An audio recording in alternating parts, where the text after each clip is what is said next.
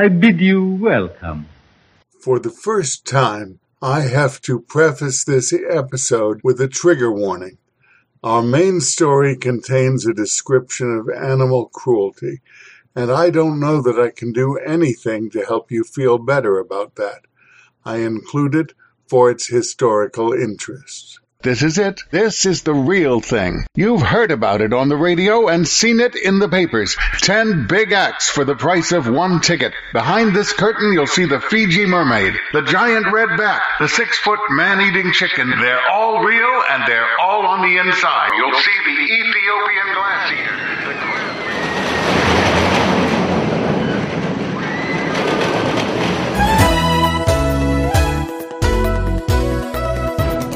On, folks, what are you waiting for? Admission is free to Ballycast, the podcast of the carnival, sideshow, and variety arts. You're just in time. We're going to have a free show. We're going to bring out the strange people, the weird people. Here they come now. Watch the doorway. You'll see what they do. You'll hear what they talk about. They're all alive on the inside. Get your ticket and come in. Ballycast presents news and interviews with performers and showmen.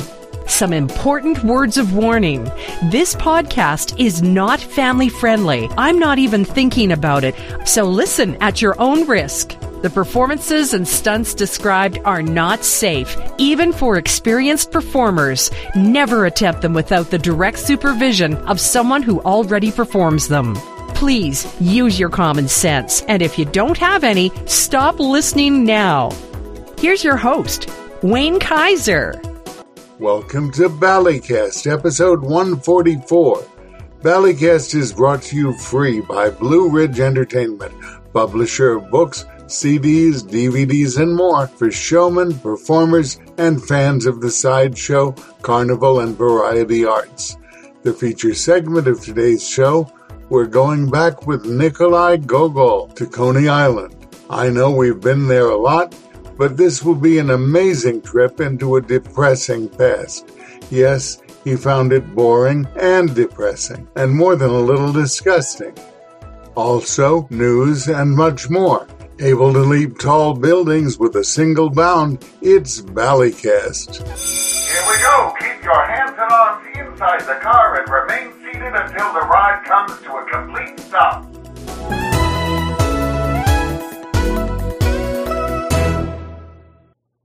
I was going to title this episode Not Quite Dead, but I'm not quite dead. Yet. And it's much too nice today. So, with that, let there be birds chirping in the sunny yard.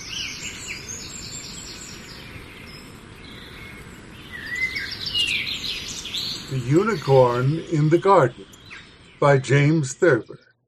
Once upon a sunny morning, a man who sat in a breakfast nook looked up from his scrambled eggs to see a white unicorn with a golden horn quietly cropping the roses in the garden. The man went up to the bedroom where his wife was still asleep and woke her. There's a unicorn in the garden, he said, eating roses. She opened one unfriendly eye and looked at him. The unicorn is a mythical beast. she said, and turned her back on him. The man walked slowly downstairs and out into the garden. The unicorn was still there. He was now browsing among the tulips. Here, unicorn, said the man, and pulled up a lily and gave it to him. The unicorn ate it gravely with a high heart because there was a unicorn in his garden, the man went upstairs and roused his wife again. The unicorn, he said, ate a lily. His wife sat up in bed and looked at him coldly.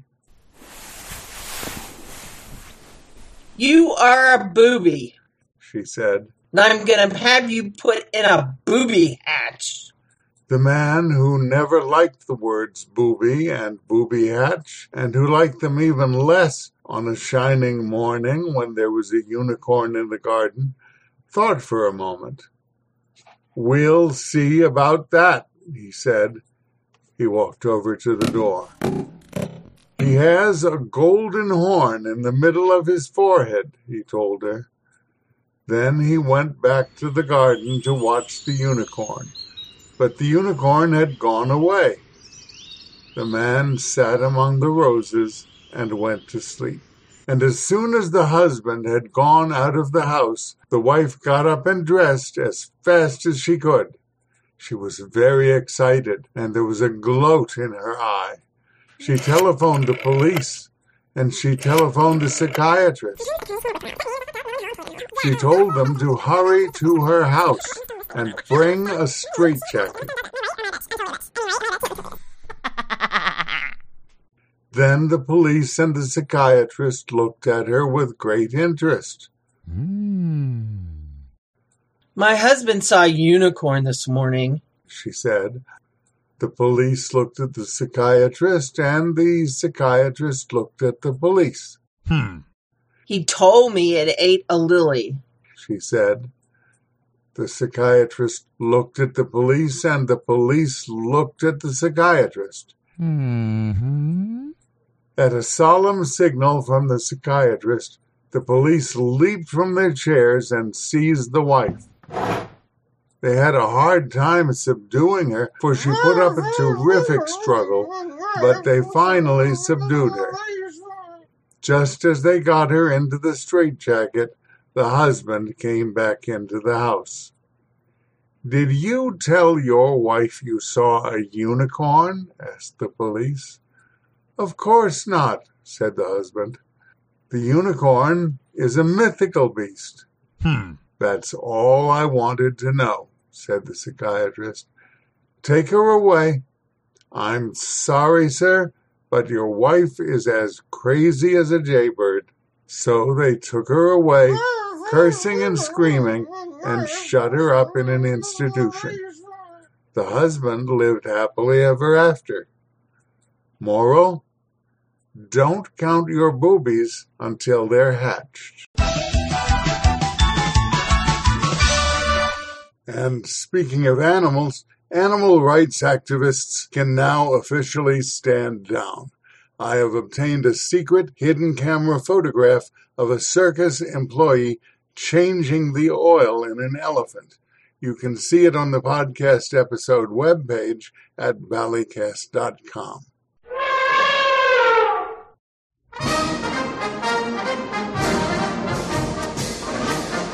Luna Park and Dreamland on Coney Island in 1903. World's Fairs of 1939, 62 and 65. These places are the stuff of dreams. All of them vanished long ago, but now you can visit them, many in vivid color. Long gone performers and attractions in The Carnival's Been and Gone, a two and a half hour DVD that lets you shoot the chutes at Coney Island a hundred years ago. Ride the rides at Luna Park and Steeplechase when they lit up the night with wonder. Ride the parachute jump. The Silver Streak. Actually see inside many shows. See what they're doing in the Ecstasy Girl Show. And look inside four girl shows, all in sparkling color. Now I can stand out here and tell you that on the inside we have shake dances, oriental dances, exotic dances, the little lady that does the dance of temptation. You boys that have been to the Hudson Theater in New Jersey, you know what I'm talking about there. You'll see the human automobile tire and the man who hangs himself. Zip and Pip, the pinheads. Princess Lala, the fat lady. Albert Alberta, the half man, half woman. The strangest sights on the island. Freaks from the four corners of the world. What two nickels, one dime, a tenth part of a dollar. We've got the show if you've got the dime. It's just starting. So hurry, hurry. Look 'em over the lady without a head. They're all inside. These places have vanished, but you've heard about them all your life. The films have been rescued and restored, shaky images stabilized, faded color brought back to vivid life. Shot by people who were there in the glory days of legendary amusements, this is no idle tour of high minded cultural exhibits. You'll see Billy Rose's Aquacade, Nature's Greatest Mistakes, The Midget City, watch Gully Gully, King of Magic, and the Wonder Mouse Pitchman. Dozens of legendary attractions, over two and a half hours of wonder, now at a new low price. Order today from goodmagic.com. In the news, Josh Routh let me know about the Show Off Shop in St. Louis. Look there for all your variety arts entertainment needs magic, juggling, face painting, balloon twisting, workshops, and more.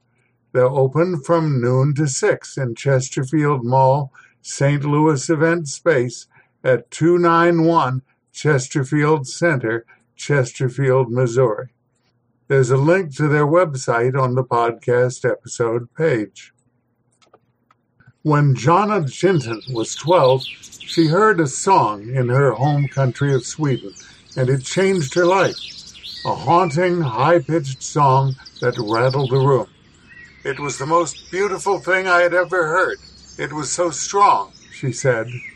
This was a Scandinavian vocal style known as kulning, an ancient herding call that dates back to the medieval era or even before. But like so many things, it's now almost forgotten. Jinton performs and posts her own kulning for hundreds of thousands of YouTube subscribers. Once the remote forests and mountain pastures swelled with women's voices each summer as dusk approached. The short, cascading, lyricless phrases called their herds of cattle and sheep and goats home from grazing at the end of the day. It only takes one solid bond between a cow and a woman to bring the whole herd home. Even the Bible says, My sheep hear my voice, and I know them, and they follow me. Once one animal hears the call, it heads toward the source, and the rest of the herd follows. The women, too, take pride in their skill. Traditional music has been revived by those who thrill to its beauty. Now Jinton has quit her university studies and moved with her husband to a cottage in Grundtjärn, the remote village of just 10 residents where her mother was born. She says her kulning makes many people feel something special, almost as if they were being reminded of something.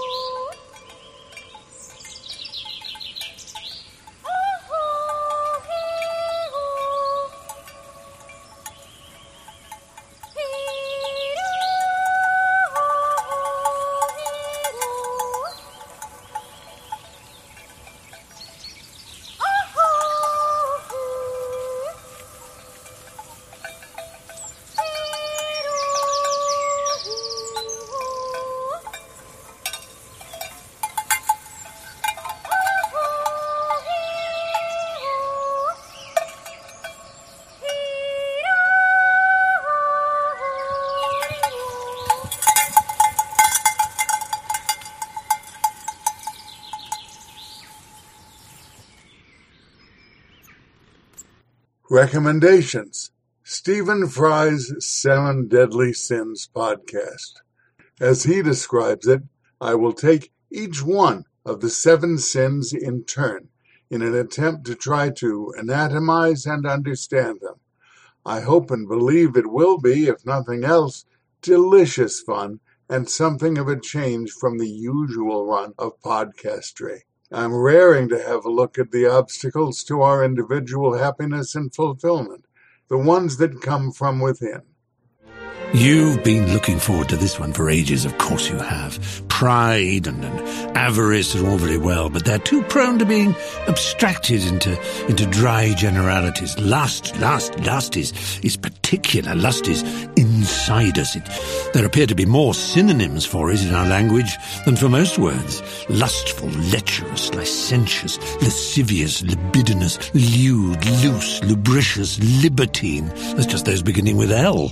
Impure, unchaste, concupiscent, intemperate, dissipated, degenerate, sinful, depraved crude, goatish, sensual, promiscuous, carnal, randy, horny, raunchy, pervy, naughty, nasty.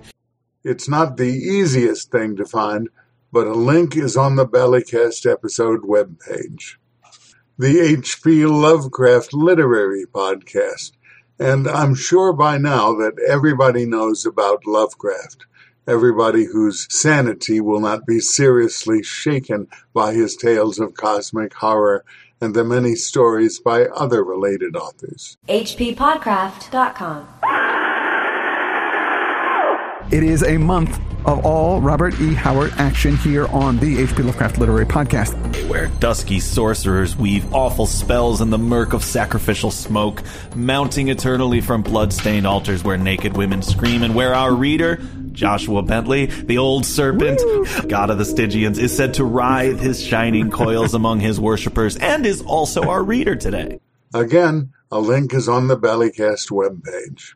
Todd Robbins has a new YouTube series, This Day in Darkness, a daily short take on the mostly terrible things that have happened on this day's date in history. July 29th.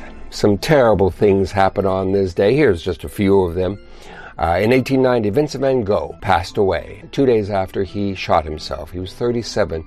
On this day in 1981 was the death of a man, and I have to say I'm very biased about this one. Good riddance to him. His name was Robert Moses. He was the urban planner who really shaped New York as we know it today, both good and bad, especially bad. He tore apart neighborhoods, building highways. He hated Coney Island, tried to destroy that. That didn't work. But he did everything he could to hurt Coney Island. he saw that Fred Trump got a hold of Steeplechase Park and tore it down. Yes, the father of our president wanted to build condos and wasn't allowed. So, since he couldn't get what he wanted, he wasn't going to give the public what they wanted. And Robert Moses smiled upon him and he tore the place down. So Rob Moses died on this day in 1981, not a moment too soon. And now it's only fitting to lead in with something that will dismay you just as much.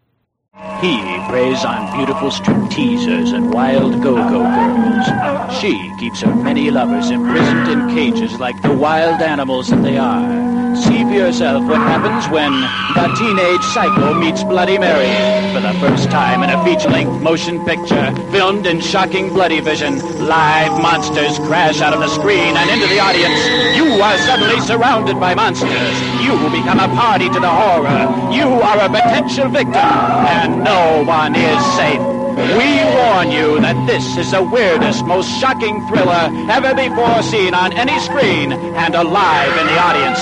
See the bloodiest psycho picture of them all. The Teenage Psycho Meets Bloody Mary, starring Cash Flagg, Carolyn Brandt, and a cast of thousands in bloody color.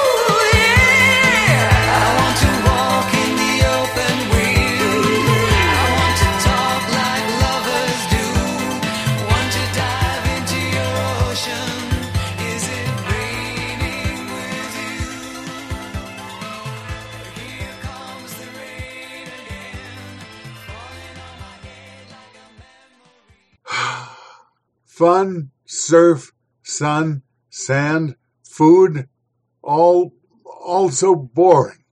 I mean, what's the point of any of that?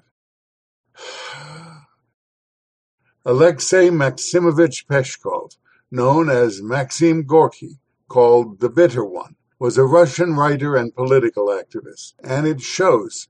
He visited Coney Island in 1906, 11 years before the revolution. You can just hear it coming on.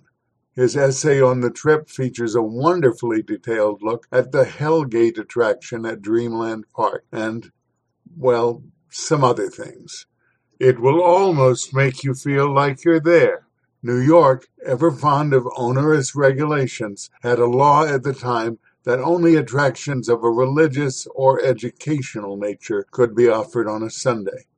That was the only day that many people had off, and so it was the busiest day of the week on Coney Island. So the Coney Barks gave it to them good and hard. I've been wanting such a fascinating description for a long time. But this essay, titled Boredom, mixes a seriously depressive outlook in general and a deep distrust of people. Much of that is completely warranted. By the end, you'll be ready to resign from the human race and maybe even contribute a few rubles to Peter. I've edited it heavily for time, and I'm sorry I can't read it in a Russian accent.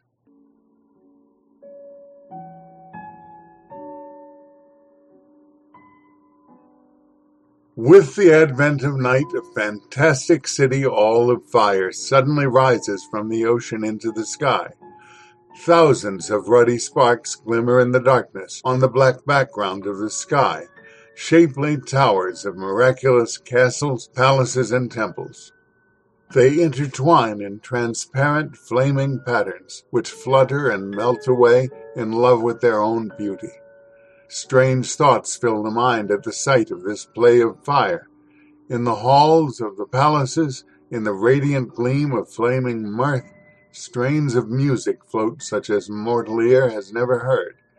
On the melodious current of their sounds, the best thoughts of the world are carried along like sailing stars. I see a huge cradle, marvelously wrought of golden tissue, upon the trembling bosom of the ocean. There at night rests the sun, but the sun of the day brings man nearer to the truth of life. Then the fiery magic castles are tall white buildings. The blue mist of the ocean vapors mingles with the drab smoke of the metropolis across the harbor.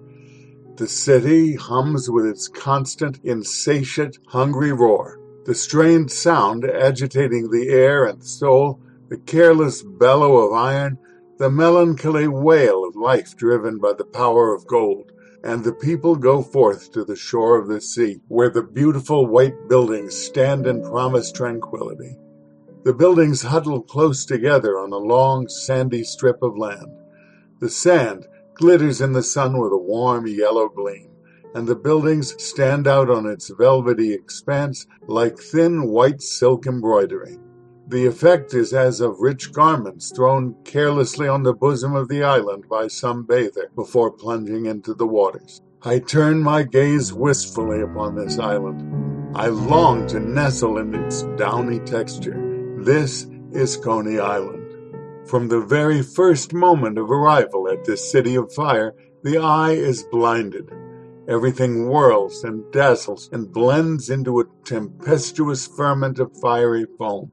The visitor is stunned. His consciousness is withered by the intense gleam. His thoughts are routed from his mind. He becomes a particle in the crowd of hundreds of thousands.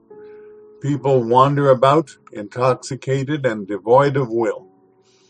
A dull white mist penetrates their brains. Greedy expectation envelops their souls. Everywhere, electric bulbs shed their cold, garish gleam. They shine on posts and walls, on window casings and cornices. They stretch in an even line along the high tubes of the powerhouse. They burn on all the roofs and prick the eye with the sharp needles of their indifferent sparkle. A man must make a great effort not to lose himself in the crowd, not to be overwhelmed by his amazement. an amazement in which there is neither transport nor joy. But if he succeeds in individualizing himself, he finds that these millions of fires produce a dismal, all revealing light. Though they hint at the possibility of beauty, they everywhere discover a dull, gloomy ugliness. The city, magic and fantastic from afar, now appears an absurd jungle of straight lines of wood, a cheap, hastily constructed toy house for the amusement of children. Dozens of white buildings, monstrously diverse, not one with even the suggestion of beauty. They're built of wood and smeared over with peeling white paint, which gives them the appearance of suffering with the same skin disease. The high turrets and low colonnades extend in two dead even lines, insipidly pressing upon each other. Everything is stripped naked by the dispassionate glare, and nowhere a shadow. Each building stands there like a dumbfounded fool with wide open mouth. Inside is a cloud of smoke and the dark figures of the people who eat, drink, and smoke. The monotonous hissing of the arc lights fills the air, the sounds of music, the cheap notes of the orchestrions, and the thin, continuous sputtering of the sausage frying counters. All these sounds mingle in an importunate hum, and if a human voice breaks into this ceaseless resonance, it's like a frightened whisper. Everything round about glitters insolently and reveals its own dismal ugliness. The soul is seized with a desire for a living, beautiful fire, a sublime fire, which should free the people from the slavery of a varied boredom. For this boredom deafens their ears and blinds their eyes. Children walk about, silent, with gaping mouths and dazzled eyes. They look around with such intensity, such seriousness, that the sight of them feeding their little souls upon this hideousness, which they mistake for beauty, inspires a pained sense of pity. Men's faces, all strangely like one another, are grave and immobile. The majority bring their wives and children along and feel that they are benefactors of their families because they provide not only bread but also magnificent shows. They enjoy the tinsel, but too serious to betray their pleasure, they keep their thin lips pressed together and look from the corners of their screwed up eyes like people whom nothing can astonish. Yet, under the mask of indifference, a strained desire can be detected to take in all the delights of the city. The men with the serious faces, smiling indifferently and concealing the satisfied gleam of their sparkling eyes, seat themselves on the backs of the wooden horses and elephants of the merry-go-round, and, dangling their feet, wait with nervous impatience for the keen pleasure of flying along the rails. With a whoop they dart up to the top, with a whistle they descend again. After this stirring journey, they draw their skin tight on their faces again and go to taste of new pleasures. The amusements are without number. There, on the summit of an iron tower, two long white wings rock slowly up and down. At the end of each wing hang cages, and in these cages are people. When one of the wings rises heavily toward the sky, the faces of the occupants of the cages grow sadly serious. They all look in round eyed silence at the ground receding from them. In the cages of the other wing, then, carefully descending, the faces of the people are radiant with smiles. Joyous screams are heard, which strangely remind one of the merry yelp of a puppy let to the floor after he has been held up in the air by the scruff of his neck. Everything rocks and roars and bellows and turns the heads of the people. They're filled with contented ennui their nerves are racked by an intricate maze of motion and dazzling fire. The ennui which issues from under the pressure of self disgust seems to turn and turn in a slow circle of agony. It drags tens of thousands of uniformly dark people into its somber dance and sweeps them into a will-less heap as the wind sweeps the rubbish of the thick, dirty odor of grease. Hell is very badly done. It would arouse disgust in a man of even modest demands. It is represented by a cave with stones thrown together in chaotic masses. The cave is penetrated by a reddish darkness. On one of the stones sits Satan clothed in red. Grimaces distort his lean brown face. He rubs his hands contentedly, as a man who's doing a good business. He must be very uncomfortable on his perch, a paper stone which cracks and rocks. Inside the buildings, the people are also seeking pleasure, and here too all look serious. The amusement offered is educational. The people are shown hell with all the terrors and punishments that await those who have transgressed the sacred laws created for them. Hell is constructed of paper mache and painted dark red. Everything in it is on fire, paper fire, and it is filled with tongues of fire made of red paper. A girl is there who has just bought a new hat. She's trying it on before a mirror, happy and contented. But a pair of little fiends, apparently very greedy, steal up behind her and seize her under the armpits. She screams, but it is too late. The demons put her into a long, smooth trough which descends tightly into a pit in the middle of the cave. The girl, with her mirror and her new hat, goes down into the pit, lying on her back in the trough. A young man has drunk a glass of whiskey. Instantly the devils clutch him, and down he goes through that same hole in the floor of the platform. The atmosphere in hell is stifling. The demons are insignificant looking and feeble. Apparently, they're greatly exhausted by their work and irritated by its sameness and evident futility. They fling the sinners unceremoniously into the trough like logs of wood. A girl extracts some coins from her companion's purse. Forthwith the spies, the demons, attack her, to the great satisfaction of Satan, who sits there snickering and dangling his crooked legs joyfully. The demons frown angrily up at the idle fellow and spitefully hurl into the jaws of the burning pit everybody who enters hell by chance, on business, or out of curiosity. The audience looks on these horrors in silence with serious faces. The hall is dark. Some sturdy fellow with curly hair holds forth in a lugubrious voice while he points to the stage. He says that if the people do not want to be the victims of Satan with the red garments and the crooked legs, they should not kiss girls to whom they are not married, because the girls might become bad women. Women outcasts ought not to steal money from the pockets of their companions, and people should not drink whiskey or beer or other liquors that arouse the passions.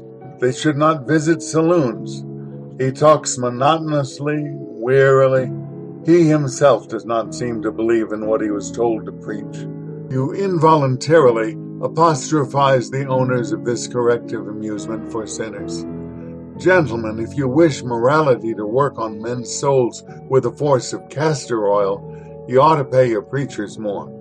At the conclusion of the terrible story, a nauseatingly beautiful angel appears from a corner of the cavern. He hangs on a wire and moves across the entire cave, holding a wooden trumpet pasted over with gilt paper between his teeth. On catching sight of him, Satan dives like a fish into the pit after the sinners. A crash is heard, the paper stones are hurled down, and the devils run off cheerfully to rest from their labor. The curtain drops. The public rises and leaves. Some venture to laugh. The majority, however, seem absorbed in reflection. Perhaps they think, if hell is so nasty, it isn't worth sinning. They proceed further. In the next place, they are shown the world beyond the grave. It is large and also made of paper mache. Here, the souls of the dead, hideously garbed, wander in confusion. You may wink at them, but you may not touch them. They must feel greatly bored in the dusk of the subterranean labyrinth, shut up within rugged walls in a cold, damp atmosphere. Some souls cough disagreeably, others, silently chew tobacco, spitting yellow saliva on the ground. One soul, leaning in a corner against the wall, smokes a cigar. When you pass by them, they look into your face with colorless eyes. They're hungry, these poor souls, and many of them evidently suffer from rheumatism. The public looks at them silently. It breathes in the moist air and feels its soul with dismal ennui, which extinguishes thought as a wet, dirty cloth extinguishes the fire of a smoldering coal. In another place again, the flood is displayed. The flood, you know, was brought on to punish the inhabitants of the earth for their sins. And all the spectacles in this city have one purpose to show the people how they will be punished after death for their sins, to teach them to live upon earth humbly, and to obey the laws. Everywhere the one commandment is repeated don't, for it helps to crush the spirit of the majority of the public, the working people. But it's necessary to make money, and in the commodious corners of the bright city, as everywhere in the world, depravity laughs disdainfully at hypocrisy and falsehood. Of course the depravity is hidden, and of course it's a wearying, tiresome depravity, but it also is for the people. It is organized as a paying business, as a means to extract their earnings from the pockets of the people. The people are always constrained. As yet, they have never acted as free men. So they permit the enslavement of their bodies and their souls. For this alone are they to blame. They pour in thick streams between two lines of dazzlingly illuminated houses, and the houses snap them up with their hungry jaws. On the right, they're intimidated by the terrors of eternal torture. Do not sin, they are warned. Sin is dangerous.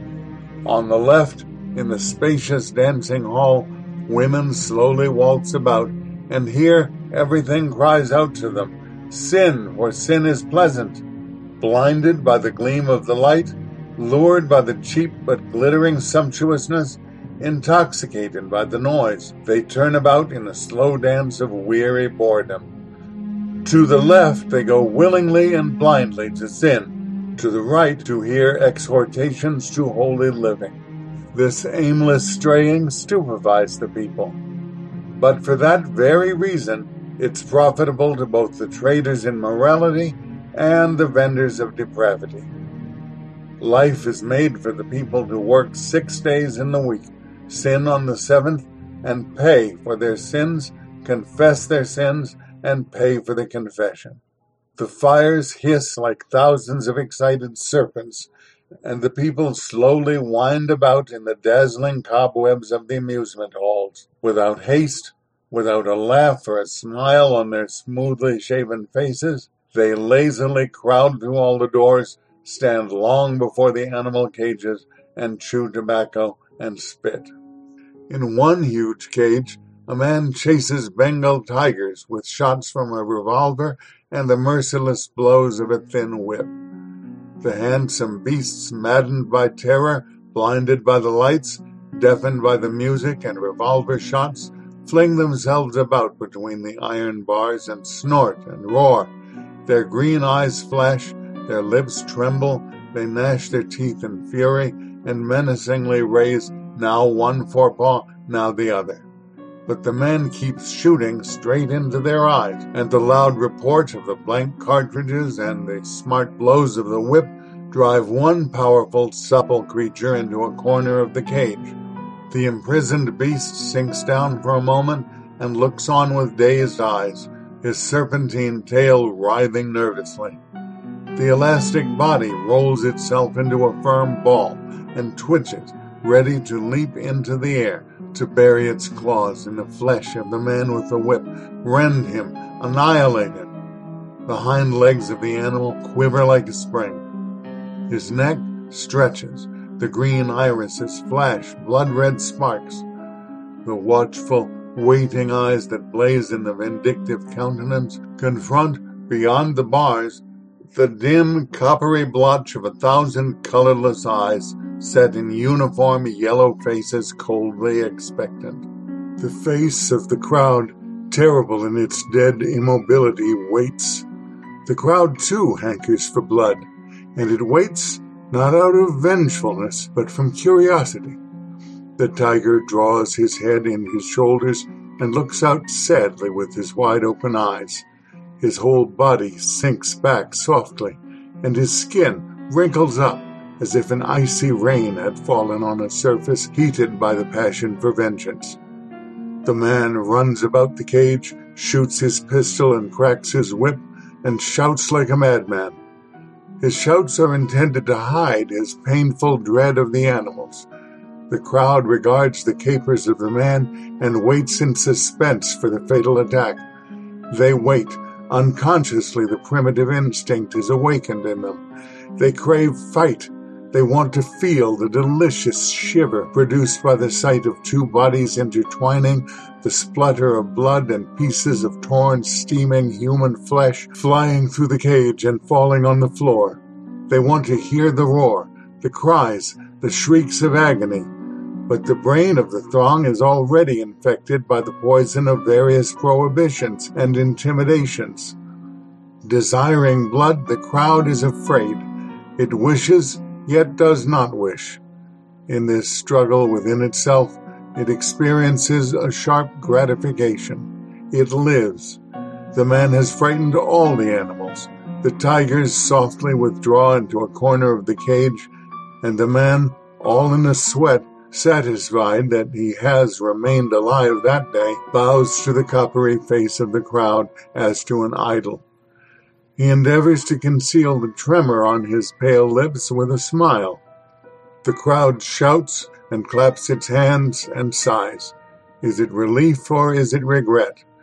Having delighted their eyes with the picture of man's rivalry with beasts, the human animals go in search of other amusements. There is a circus. The music rends the air. The orchestra is poor, the musicians worn out. The sounds of the brass instruments stray about as if they limped, as if no even course were possible for them. Even the circus horses, who are used to everything, turn cautiously aside and nervously twitch their sharp ears as if they wanted to shake off the rasping tin sounds. This music of the poor for the amusement of slaves puts strange notions into your head. You would like to tear the very largest brass trumpet from the musician's hand and blow into it with all the power of your lung, long and loud, so terribly that all the people would run from this prison, driven by the fury of the mad sounds. Not far from the orchestra is a cage with bears. One of them, a stout brown bear with little shrewd eyes stands in the middle of the cage and shakes his head deliberately. Apparently, he thinks, all this is sensible only if it's contrived to blind, deafen, and mutilate the people. Then, of course, the end justifies the means. But if people come here to be amused, I have no faith in their sanity. Two other bears sit opposite each other as if playing chess. Another is busy raking up straw in a corner of the cage. He knocks his claws against the bars. He seems to expect nothing from this life and has made up his mind to go to bed. The animals arouse the keenest interest. The waiting eyes of the spectators follow them steadily and minutely.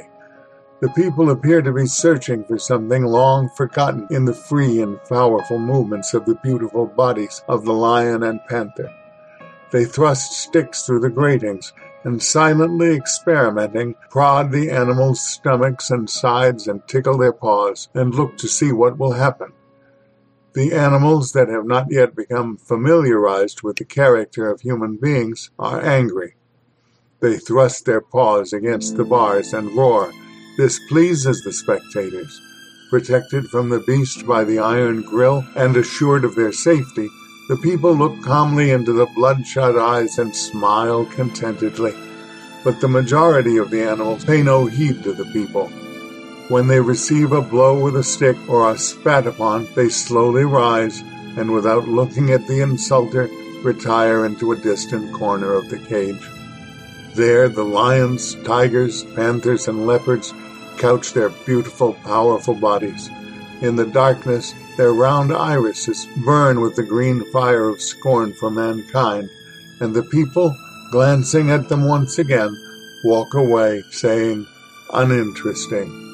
A brass band plays desperately at a semicircular entrance, a kind of dark, wide open, gaping jaw, within which the backs of chairs stare like a row of teeth. In front of the musicians is a post to which a pair of monkeys are tied by a thin chain. It is a mother and her child.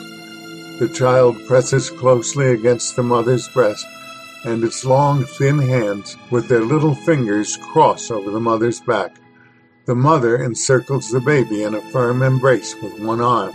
The other is cautiously extended forward, its fingers nervously crooked, ready to seize, to scratch, to strike. The mother's strained, wide open gaze clearly bespeaks impotent despair, the anguished expectation of unavoidable insult and injury, melancholy rage. The child has nestled its cheek against the mother's breast and looks slantwise at the people with cold terror, motionless, hopeless. Apparently, it has been filled with dread from the first day of its life, and the dread has frozen and congealed for all days to come. Displaying her white teeth, the mother, without for a second removing the hand that clasps the child of her flesh, continually rebuffs the canes, the umbrellas, the hands of the onlookers, her tormentors. The spectators are many. They are all white skinned savages, men and women in straw hats and hats with feathers. It is fearfully amusing for all of them to see how skillfully the monkey mother shields her child from the blows they aim at its little body. The mother quickly turns on a smooth space the size of a plate. She risks falling any second under the feet of the crowd, but she tirelessly repels everything that threatens to come in contact with her child. Her arm quickly cuts the air like a lash, but the onlookers are so many, and every one desires so much to pinch, to strike, to pull the monkey by the tail or by the chain around its neck, that sometimes she misses. Her eyes blink thoughtlessly, and radiant wrinkles of injury and distress appear around her mouth. The child's hands squeeze her bosom. It clasps her so firmly that its hands are almost hidden in her thin hair. It has sunk down motionless, and its eyes stare fixedly at the coppery blotch of the faces all around. Sometimes one of the musicians turns the stupid brass bellow of his instrument upon the monkey and overwhelms the animal with a deafening noise. The little baby timidly clasps the mother's body still harder, shows its teeth, and looks at the musician sharply. The people laugh and nod their heads approvingly to the musician. He is satisfied and a minute later repeats the feat. Among the spectators are women, some apparently mothers, but no one utters a word of protest against this cruel fun. All are satisfied.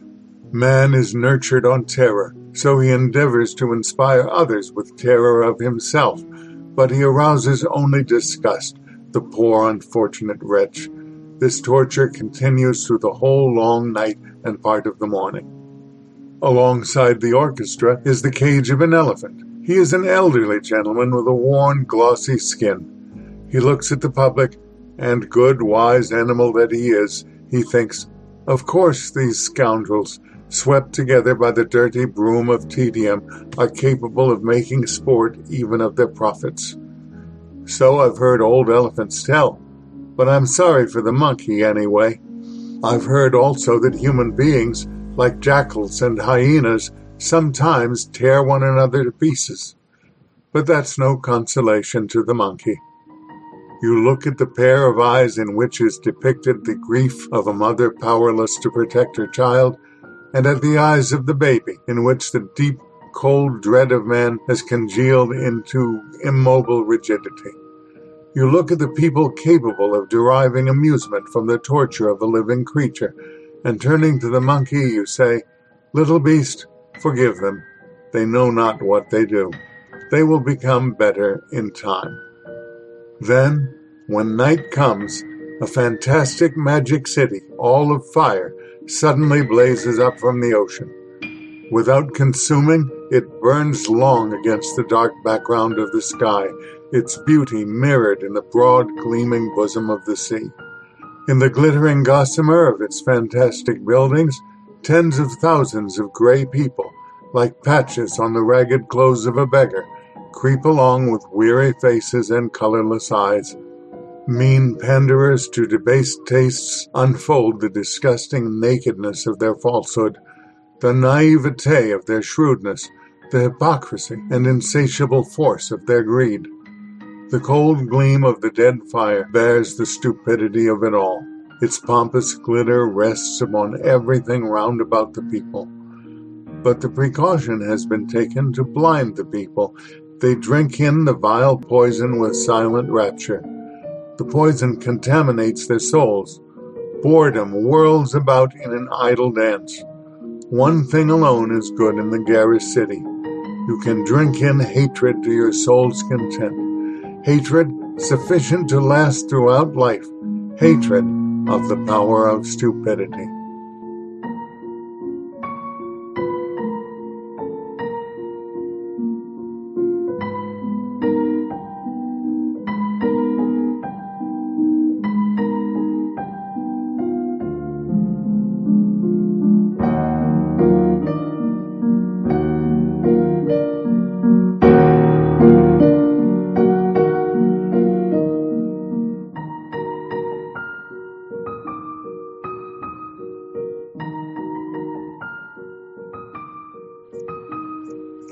Complete article in PDF form is available on the podcast webpage.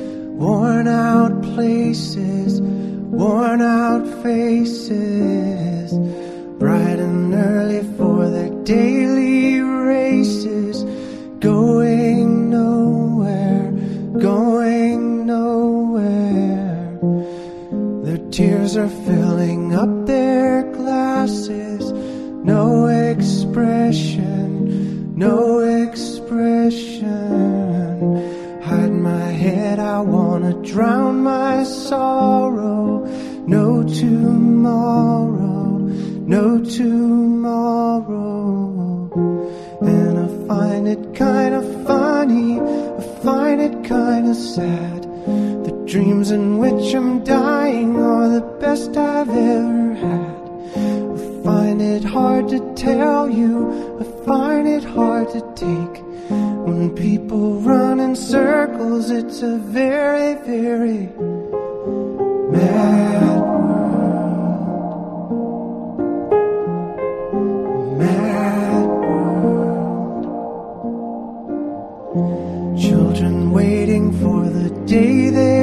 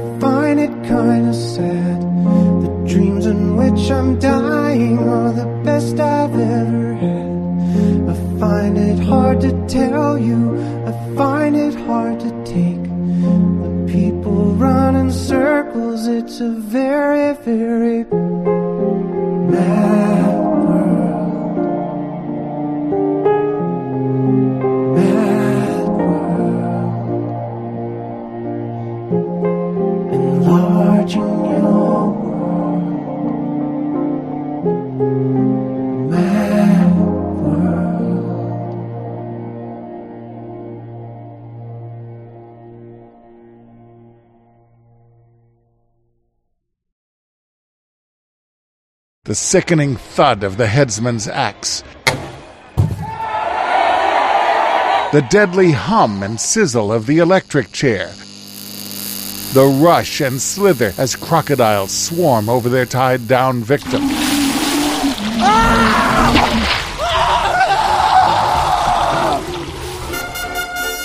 Hear them and see them in this exhibit housed in a single trailer. Brill's plan for an exhibit of 14 historical methods of execution, a self contained walk through horror show that can be built economically and worked easily by one person. The side of the trailer can be your own prominent weatherproof banner.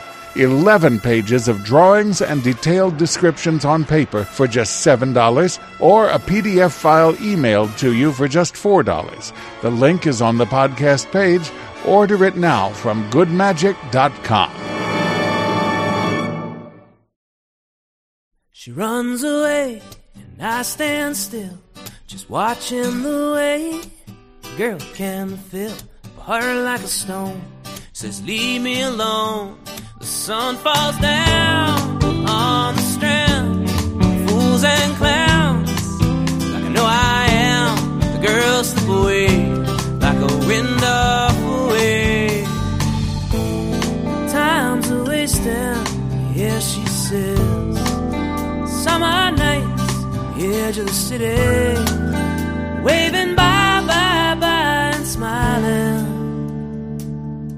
sweetly.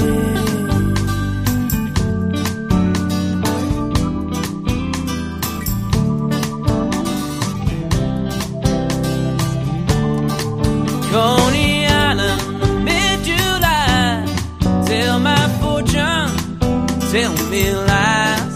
Dollar chance. Pretty girl and dance. The whole world's hopping on the tilt-a-whirl. Flashbulbs popping. Caught in mid-twirl. Carnival tonight. Trade the darkness for some light.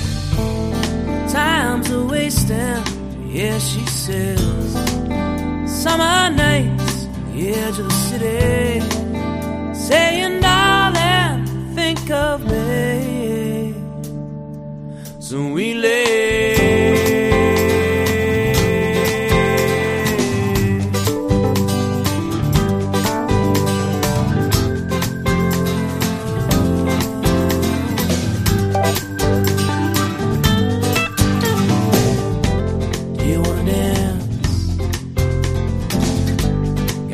Do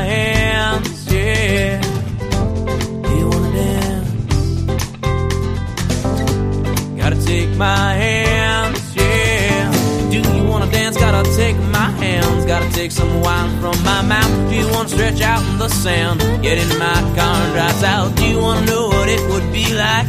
Do you wanna come and find out? Do you wanna dance? Do you want a chance? Do you wanna dance?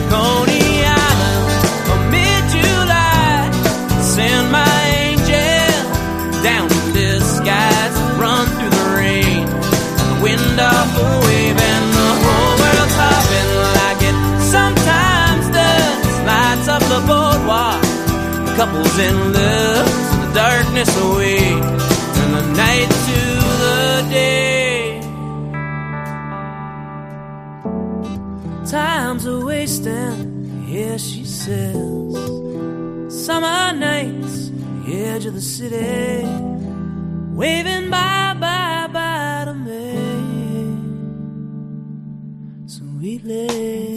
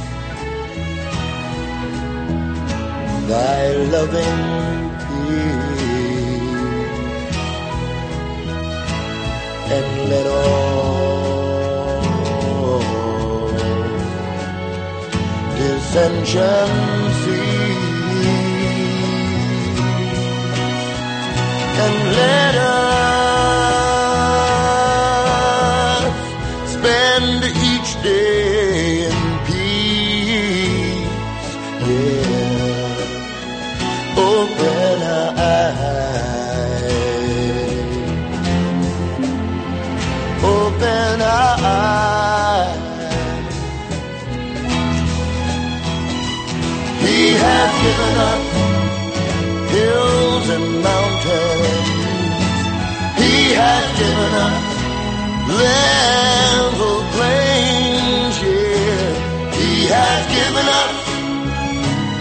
food and clothing and shelter from the storm and rain. Oh, when I finally realize, oh, when I finally realize, when I finally realize, when I finally realize, when I finally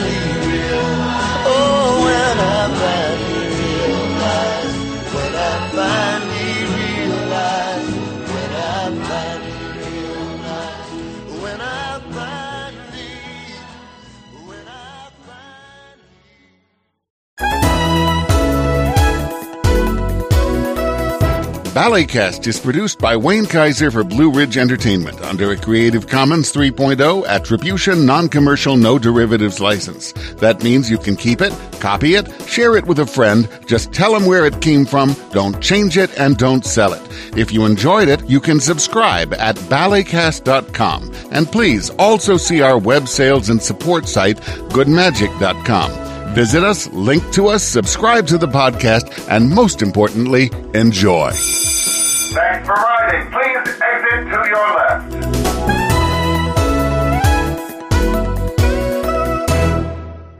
For one who has not lived even a single lifetime, you are a wise man.